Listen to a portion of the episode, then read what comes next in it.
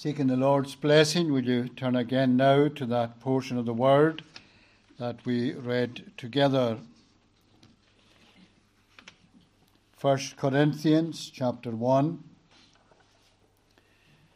And we will read at verse 21. For after that, in the wisdom of God, the world by wisdom knew not God, it pleased God by the foolishness of preaching to save them that believe. For the Jews require a sign, and the Greeks seek after wisdom. But we preach Christ crucified, and to the Jews a stumbling block, and unto the Greeks foolishness. But unto them which are called, both Jews and Greeks, Christ the power of God and the wisdom of God, because the foolishness of God is wiser than men and the weakness of God is stronger than men.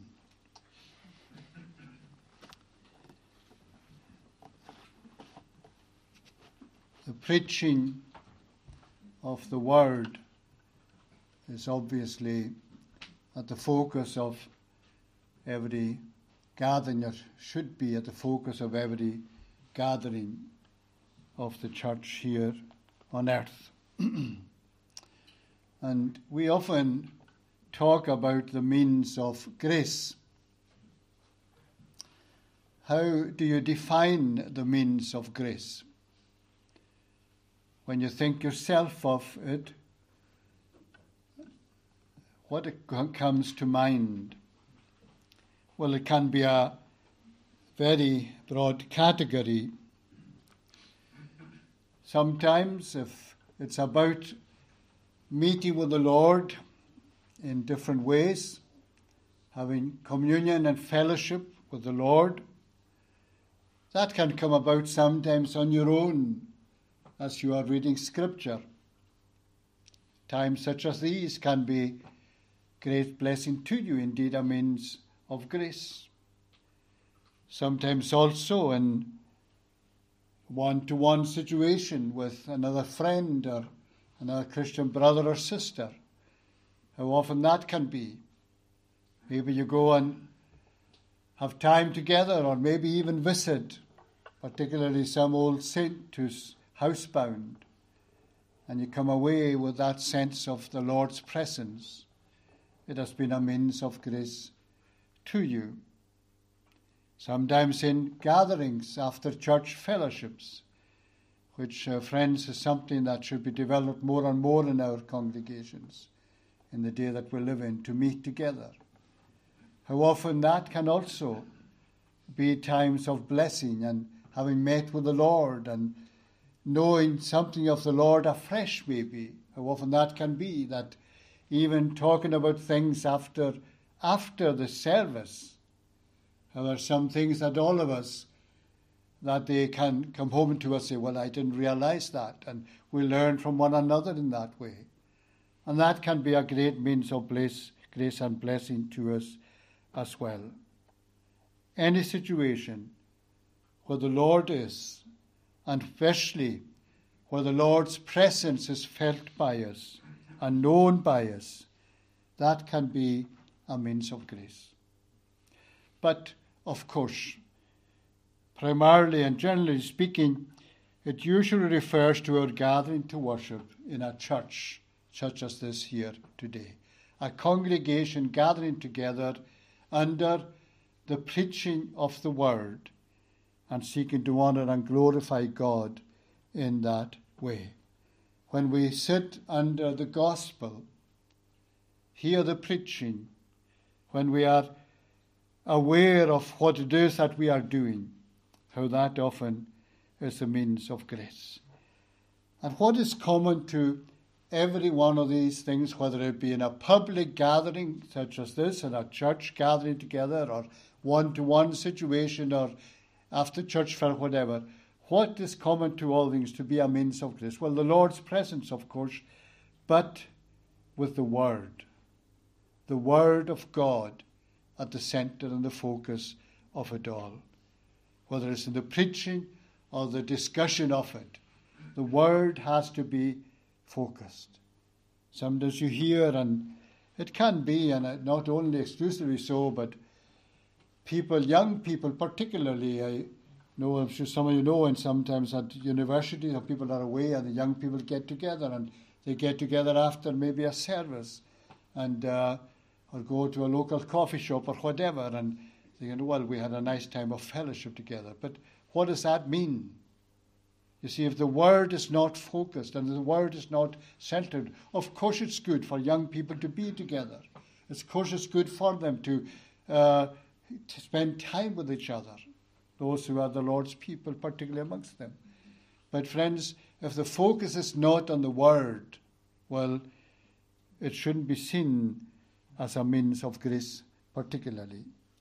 And so, anyone who professes to be a believer, or indeed anyone who desires to be a Christian, to come to know the Lord, should therefore never neglect the main means of grace, which is church gathering on the Lord's Day and maybe on midweek at times as well.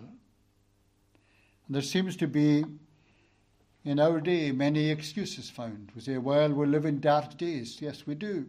But there have been darker days, friends.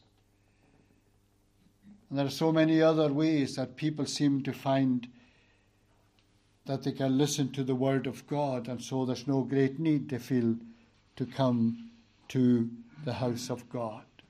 It's astonishing, even as you know yourselves over the last couple of years.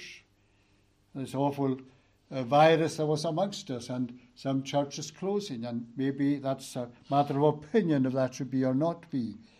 But it's amazing as well how slowly, when churches reopened, how slowly some were want to come back. Well, I can listen at home, not feeling well tonight, or it's a bit wet or cold or whatever. Sadly, that has been the reality, friends. And the importance of coming together when we can. The importance of continuing to come together under the sound of the gospel is so important. That we would be always found in the means of grace in the house of God. When, of course, there are times when it's not possible. But is it not true that there are times when we could be and should be there when we have not come? And for yourselves, friends, here as a congregation, one thing that will certainly encourage any that you end up calling to be your pastor would be that he will know that this congregation is a congregation where, even in the vacancy, people have been faithful and who will cont- continue to come and attend the means of grace. So the congregation in that way is important. And so, friends, I would like us to consider today something of the church and the church gathering and uh, preacher and what is to be preached. First of all, then, we are told in the scripture very clearly that it is by the foolishness of preaching that God uh, saves people particularly, not exclusively, as we shall see, but particularly the church gathering. Now we know that there is a visible, they, they talk about, the theologians speak about the visible and the invisible church. What that can mean, of course, is the church here on earth and the church in heaven, those gone to glory of the Lord's people and those still in the world of the Lord's people. But also, the, the, the, the term visible and invisible church can mean really we don't ultimately know for sure who are the true believers. Only the Lord knows. While there may be professions of faith and always can, can do that, but only the Lord knows ultimately. And there may even be some within the pale of the church here in this world professing people who are not necessary at all believers in Christ, who may gather and who may never miss services. And yet, It is their duty, and everybody's duty, to be under the preaching. But under the preaching in and of itself does not make any of us in and of itself believers. Because in that way, that sadly, that is the reality in many places of the true, are the true believers, and of course, vice versa. There may well be in many of our churches and in our in our congregations those who are truly the Lord, who have not as yet professed faith in Christ. And so, in that way, the visible and invisible church, only God knows ultimately at the end of the day. But at the same time, friends, gathering together is so important because this is a witness to the world as well. It is a witness to those around us, a witness to our neighbours when we leave our homes. Maybe we're leaving with our Bibles. How often again it is now that seems to be the modern thing to have big screens in churches and where everything is so nobody bothers and doesn't need to bring your Bible. No, I'm not at all uh, condemning those, and we all use these modern things nowadays, but really sometimes it is in gatherings, it is not honouring to God, I don't feel, that to have His word and say, well, I don't need to have it. And sometimes, friends, there's a danger in that, that that may mean that we hardly ever look at it at all except when we come to the house of God. And the danger in all these things in gatherings of the churches for all of us. It is a witness. The Bible is a witness. The word in our hand very often is a witness. And the church then, though not exclusively, as I said, not exclusively at all, is the means usually used by God to bring sinners to Himself, the preaching of the word in the gathering of God's people. And it is also, of course, it is the word that is used to build up God's people. Isn't that why ourselves, those of us, when we began, how ignorant we were? We may have known some things, but we were ignorant in many ways. And where did we learn? Where did we know more of the Lord? Where did we understand more? Was it not in coming together in gatherings such as this, here in the preaching of the word? And we look to be taught, and we should be, of a desire to know more and more in gathering together as a church. And then talking together about it afterwards, discussing the things of God. Surely that should be our desire. And so, friends, while not exclusively the Lord can use and does use means out with the gatherings, nevertheless, generally speaking, the gathering is so important, the church is so important in that way. Calvin put it this way He has not God as his father, who has not the church as his mother. You see what he was saying there? Seeing the, the church as, if you like, the, the, the mother, the, the church uh, as, as the one who nurtures the believer. He has not God as his father, who has not the church as his mother. So, the importance of the church, the reformers saw that. The importance of the church to nurture the people of God. In other words, through the church as a means of grace, the people are fed the people are cared for, the gathering together for those like a, a family, if you like. So, friends, it is the part of God's purpose plan to bring sinners to faith to gather together under the Word as a church gathering. Why then should any not attend? You see, the church is not man's invention.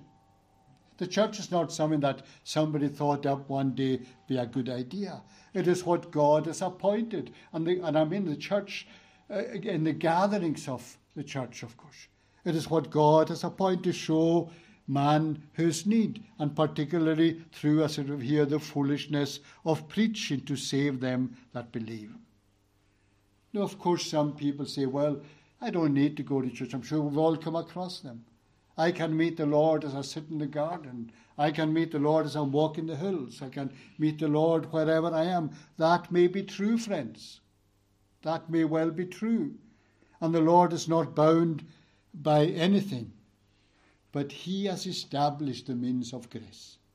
He has given to us the church. It's what God has particularly decreed, used by Him to bring sinners to repentance and so glorify His name through the preaching of the word in the hand of the Spirit of God. How often we read of the Lord Jesus Himself. We read Him going to the temple where people gather to worship. We read of the great Apostle Paul. What does he do? Preaching where people gather, not exclusively, but whenever possible. Whenever possible. You see, we are not to neglect the means of grace. Spurgeon said, Never neglect the means of grace. God may bless you when not in his house, but you can have greater reason and hope that he will bless you when you're gathered with his people under his word. And that is important then for us. Yes, friends, private worship is important. Private personal piety and worship is very important. But one of the great emphases of Scripture, and certainly of our reformers, was the corporate communal worship, gathering together to hear the word of God. And Luther and Calvin and all these great men, they had an emphasis here. For they, and particularly Luther, came out of the Roman Church, and there was no emphasis on the centrality of preaching. And in that way, they kept the people ignorant, of course, even when they did gather even when they did gather. But that is not how it should, that's not the biblical way. There is then, friends, an important thing here before us. That this is something that we have to consider with great care. The preaching of the word, the gathering of God people. Now, of course, there is the preaching and we know part of the church of Christ as well are the sacraments, along with the word, the administration of the sacrament. And to do so, not on our own, what is it, but gathering together. It is a fellowship of God's people. What do we do when we have communion? It is to be gathered together as we are here today. It is not just on our own, it is sharing. It is part of being one body and showing that we are one body together. And of course, the sacraments, partaking them together and prayerfully, helps as well, does it not, to, to see and to understand more of what Christ has done as the word is preached. That's why, again, we don't believe in the sacrament just being given except the word is preached at the same time. And that is why I don't feel it is right for us, even people go to hospitals and so on, and they go around the beds and give to Christians, maybe genuine Christians, give them the sacrament. You see, it is about gathering together, it's having the word at the same time. The necessity of the word and the sacrament together. And so, friends, we neglect the means of grace at our spiritual peril. And when we gather as we are here today, we are not here just as individual believers. We are part, and we are to remember this as part of the body of the Lord Jesus Christ, the part of the body of Christ. So we are here in faith. So why then should any not make every effort to be gathered as you are here today, every opportunity we have? And so for yourselves, as you look to call a pastor over you, remember the importance of gathering. Because we're a small denomination, by the way, and just well know. And everybody knows what's going on in every other denom- congregation. And who would want to come to a congregation where half of the people or half of the members don't bother turning up at prayer meetings or services? The importance of gathering, then, friends, I will say to you, very important indeed. Indeed, one of the greatest discouragements that a minister can have even in a, any congregation is that there are those who he knows could be in church and are missing from the gathering from week to week. So, the church, then, friends, the importance of the church gathering together. But then, secondly, there is surely also the importance of the preacher and his message. The importance of the preacher and his message. What is he to preach? This preacher. Well, surely whatever else, preach Christ crucified. Preach Christ crucified. And any preacher who doesn't preach Christ crucified is not called of God, whatever else he may be. You see, there is the preaching, there's the law, and there's the gospel. There's all these things. And friends, when we hear, and there are churches where, even as we gather today, in this land, in our beloved Scotland, but is Christ being preached in every one?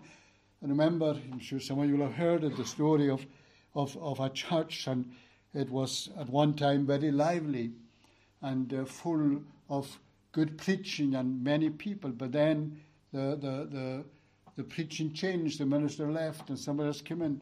And similarly, outside there was a notice board. And on the notice board said there, We preach Christ crucified. Wonderful message. But after a while, bushes started growing. And the word crucified, you couldn't see any longer. We preach Christ. That's all you could see. And after another few years, bushes kept growing, and all it was on it we preach. We preach. Friends, unless the message is there, we preach Christ crucified. Oh, away with preaching that doesn't have Christ at the centre of it all. And away with preachers out of our pulpits who do not preach Christ crucified.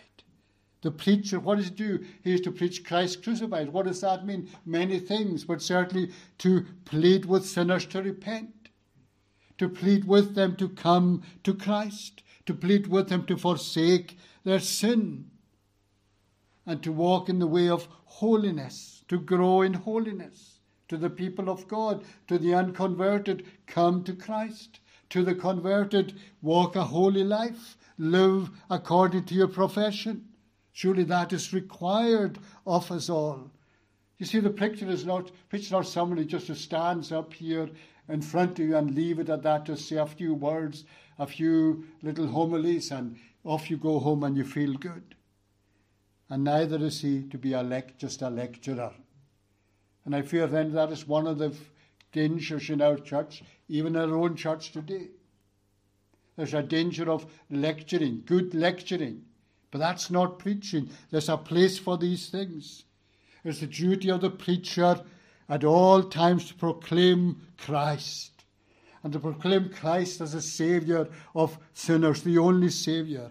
And is to do so also with his heart, from his heart, seeking by God's Spirit to convict the hearers, and also that you who are hearers, as you listen, that you are convinced that man believes what he says. And that man is preaching what he knows himself. And so in the preaching, there's a pleading, there's a crying out, there's a, there, there, there's a, a desire evident that the person who is preaching desires your salvation, desires the upbuilding of your, the people of God in the congregation. That to preach, as it were, with, with tears. There's a friend of ours who is not any longer with us. But he used to say so often, Oh, what's happened to the O's in the preaching? What's happened to the pleading in the preaching that is necessary? This, friend, surely should be true of every preacher. You see, it's not just holding up Christ. And I believe our men, all the men everywhere in our denomination, they hold up Christ. But the importance is not just holding up in the preaching, but it's also holding him out in the preaching. Holding him up and holding him out. There's a difference, friends. There's a difference. And holding out Christ we can't convert anyone, no minister can. But a minister has a duty to hold out Christ, to plead with sinners to come to himself. It's not about projecting himself. It's not about our so called gifts as preachers, any who have any, but to present Christ as man's only hope of salvation, preaching to them by the foolishness of preaching them to them that believe. This is so necessary for us. To preach in that way is what you're looking for. When you think as well of there has to be humility, there has to be a godly fear. Think of, of the, the Baptist. What was his desire? Oh, friends, it's not just preachers, but you, and, you all, I'm sure, like I, he must increase and I must decrease. That's how it should be for us. That should be true of us all. And if it's true of every believer, how much more the gospel preacher. And so when the preaching is done, whoever you have here, that you would see Christ. That you wouldn't necessarily go away thinking about the preacher, but what he preached. Of course, every preacher should do the best he can in presenting the gospel. But it's not about the man, it's about the man Christ Jesus. And that can only be done, of course, by the accompanying power of the Holy Spirit. And so, while it's important how a preacher presents himself and presents the message, what is needed above all else is just that, what I said the power of the Spirit of God. The message will only be effective if the Spirit applies that message. But that doesn't excuse the preacher from preparing well and preaching well by the Spirit's enabling. Friends, elegance of speech may well impress many. Great education can be seen in the presentation. Great oratory may impress many. But what changes lives is for the preacher to present Christ as he is freely offered in the gospel, and he himself doing so, presenting Christ and not himself to the people. It is one thing, somebody has said, to be college trained, and we don't decry that at all, but it's another thing for a preacher to be spirit filled. Being college trained and spirit filled, not necessarily the same thing. All the education in the world will not make up for the true calling of the Spirit to the ministry of His Word. Friends, yes, it's a holy office a very holy office, the ministry. And it should never be entered into lightly. But a holy office in and of itself does not make a minister holy. That's something also we have to remember. And of course, the pulpit is no place either for a minister to be mealy mouthed. It's no place for a minister to be just a man pleaser afraid to upset the congregation, afraid to upset the elders, particularly, and, and the deacons and the office bearers and members. It's about preaching the word so that whoever hears it would apply it to themselves. We have the truth, friends. The Bible is here. The preacher has to proclaim, it clearly and never be ashamed or reluctant to say, however difficult, however it may be liked or not liked, thus saith the Lord. And so, whether it's in reproof or correction, this is what the Bible says. And also in encouragement, this is what the Bible says.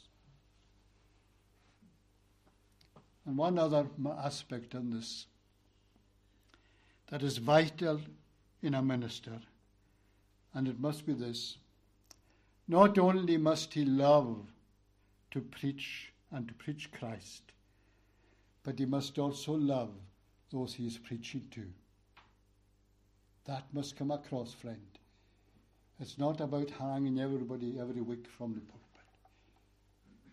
We all know, we sit there at times, don't we all, wherever we are here or there, and we all know something of our own hearts. And yes, we do need to be told at times about our sin and challenged about it. But we also need encouragement. And we also need to, to have our minds focused on the forgiveness of sin in Christ. And that can only be done if the preacher loves the people. He's got to be a pastor.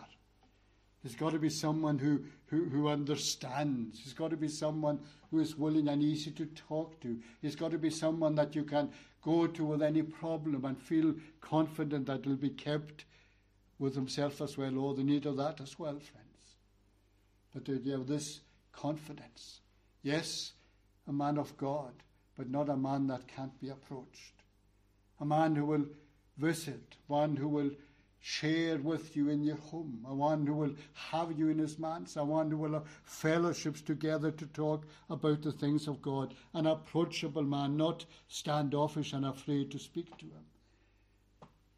In the preaching of the gospel, but also outside the pulpit, to have a man that will, even in without saying it, that you see Christ in his life. And in that way that you desire to be encouraged, encourage her to encourage by going to hear the word. Well, the congregation and the preacher, a little bit more then finally on the emphasis in the preaching. It says here, it is an interesting phrase, is it not, about the foolishness of preaching. The foolishness of preaching. It's not saying the preaching is foolish things in itself, but as many see it. And through preaching, sadly, is seen by many as just nonsense. What the wisest of the world consider irrational. God taking our nature, can't understand it. Born in a stable, dying on a cross to pay the penalty for sin, and the Spirit's regenerating power that we have here. It becomes to the Jews a stumbling block and to the Greeks foolishness. You can include yourselves and ourselves in under the term of the Greeks and so on. It's not by foolish preaching either, friends. Beware of that. You know, there are days at times that the gospel is presented and with jokes and making people laugh. I think it's the most horrendous thing to go into a congregation in the middle of it all, you, you cannot, as it were, a natural thing, you burst out, people burst out laughing at something that is said from the pulpit. And I'm afraid to say, while there's some wonderful things have come across the pond to us in the preaching that we listen to online, why it doesn't seem that even some of the best reformed men, as if they have to make you at least one joke in the middle of every sermon. Friends, it's the most serious matter. This is the most serious matter in the whole world. And when we're preaching, if we're preaching the cross, surely if that is so, friends, foolishness of God is wiser than men, the weakness of God is stronger than men.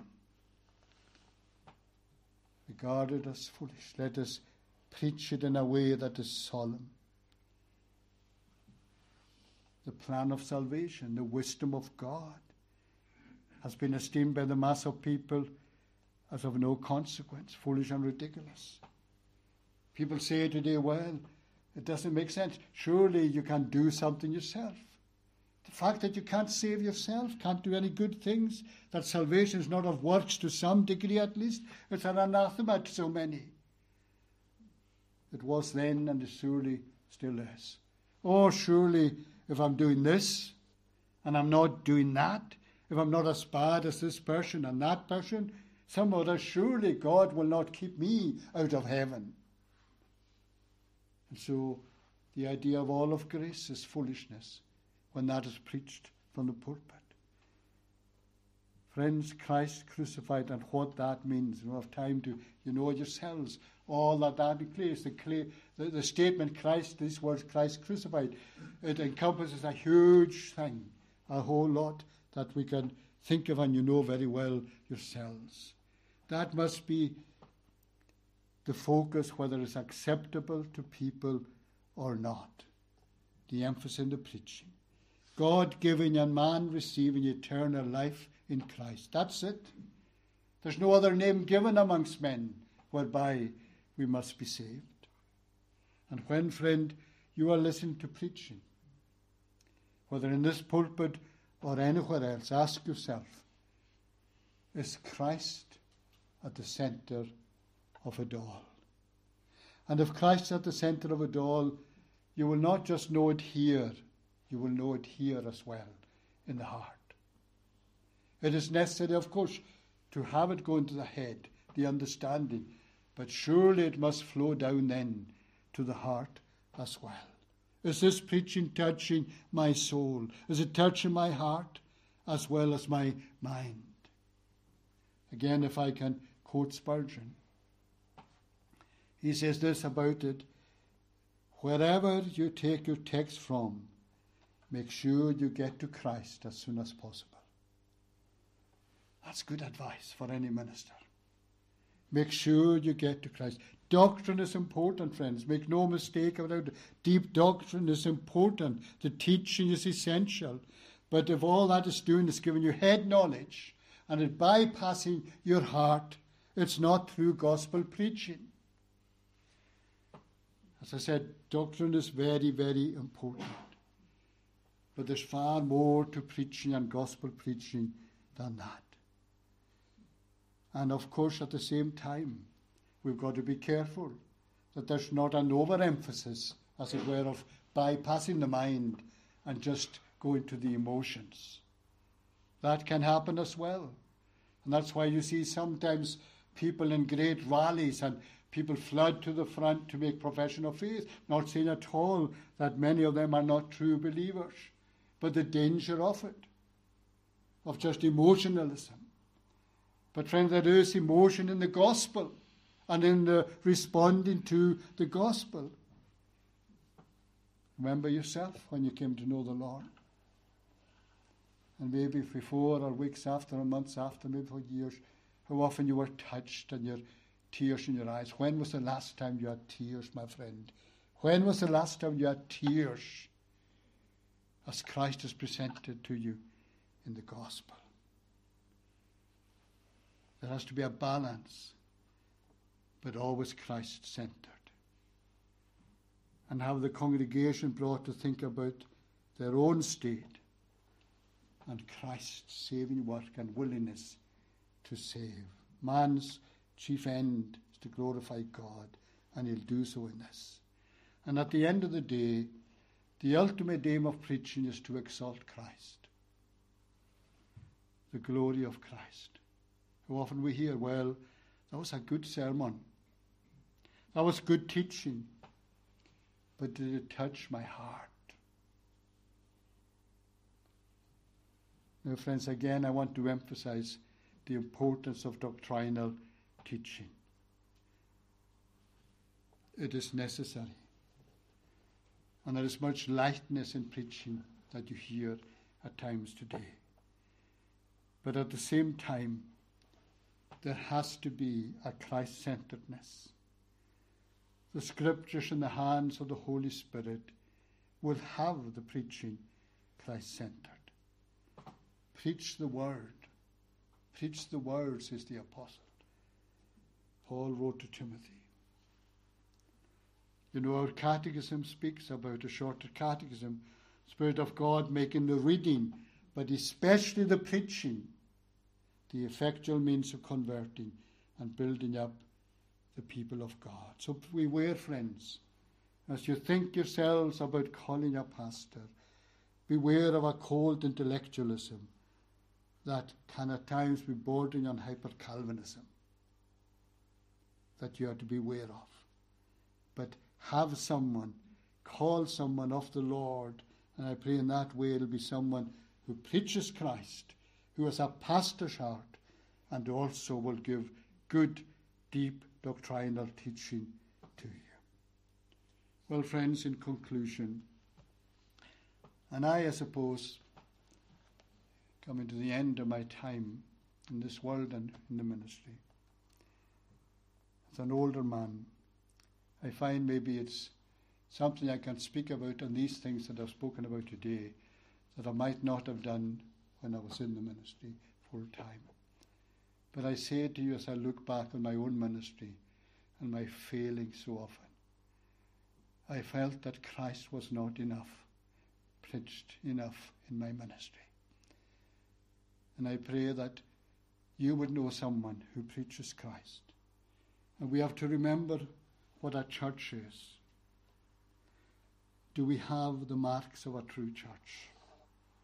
And what is it to be part of that church as well? People, oh yes, a congregation. A preaching and a preacher, yes. But most of all, Christ centered. Christ centered in your life and in mine, in the preachers and in the hearers. That has to be the central aspect of any church gathering, above everything else. For it is by the foolishness of preaching uh, to save them that believe. And what is the foolishness of preaching? We preach Christ crucified. Do you know that yourself today? Do you know him as the one who has died for you? Do you know him as your Saviour? And are you indeed proof today of the amazing, astonishing love of Christ that he has brought you out of darkness into his own marvellous light? Can you say, I believe? Although you may often be saying also, Help thou mine unbelief. Amen. Let us pray. Gracious God, bless us together. Help us to look to Thee in everything, that we would not seek our own. Come and do us good. Revive Thy work. In the midst of the years make known. In wrath remember mercy. Help us to be Christ centered in every area of our lives. In this gathering, in the preaching, and in our home lives.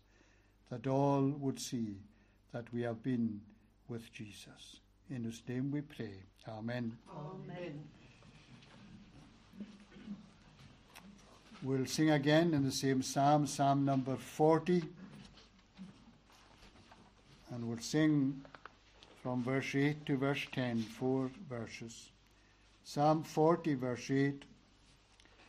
To do thy will I take delight, O thou my God that art. Yea, that most holy law of thine I have within my heart. Within the congregation great I righteousness did preach. Lo, thou dost know, O Lord, that I refrained not my speech. 40, verse 8 to the double verse 10. To do thy will I take delight. To do thy will I take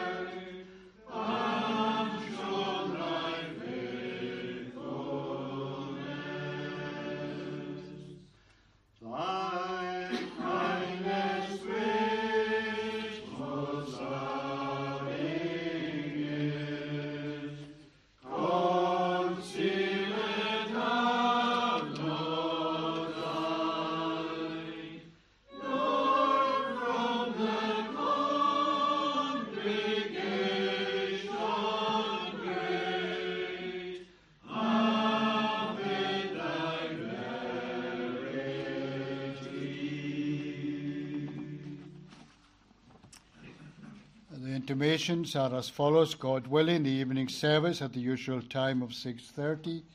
The prayer meeting on Thursday will be taken by Mr. Derek Gillis. The service next Lord's Day at the usual times, 11 6.30, taken by Mr. Ian Martin. The induction of Reverend Colin Smith to Knightswood is due to take place in Knightswood Free Church continue on Friday, 11th of August. The press will meet at 6.30 with public worship at 7. The moderator, Reverend Andrew Allen, to preach and preside. Reverend James Gracie to address the new minister, Reverend Graham Craig, the congregation. After the induction, a reception will be held in St Margaret's Church Hall, which is around 100 metres away from the Knightswood Church building. And all are welcome to that induction. These are all the intimations. Let us stand. The grace of the Lord Jesus Christ, the love of God, and the communion and fellowship of the Holy Spirit rest on and abide with you all, now and forevermore.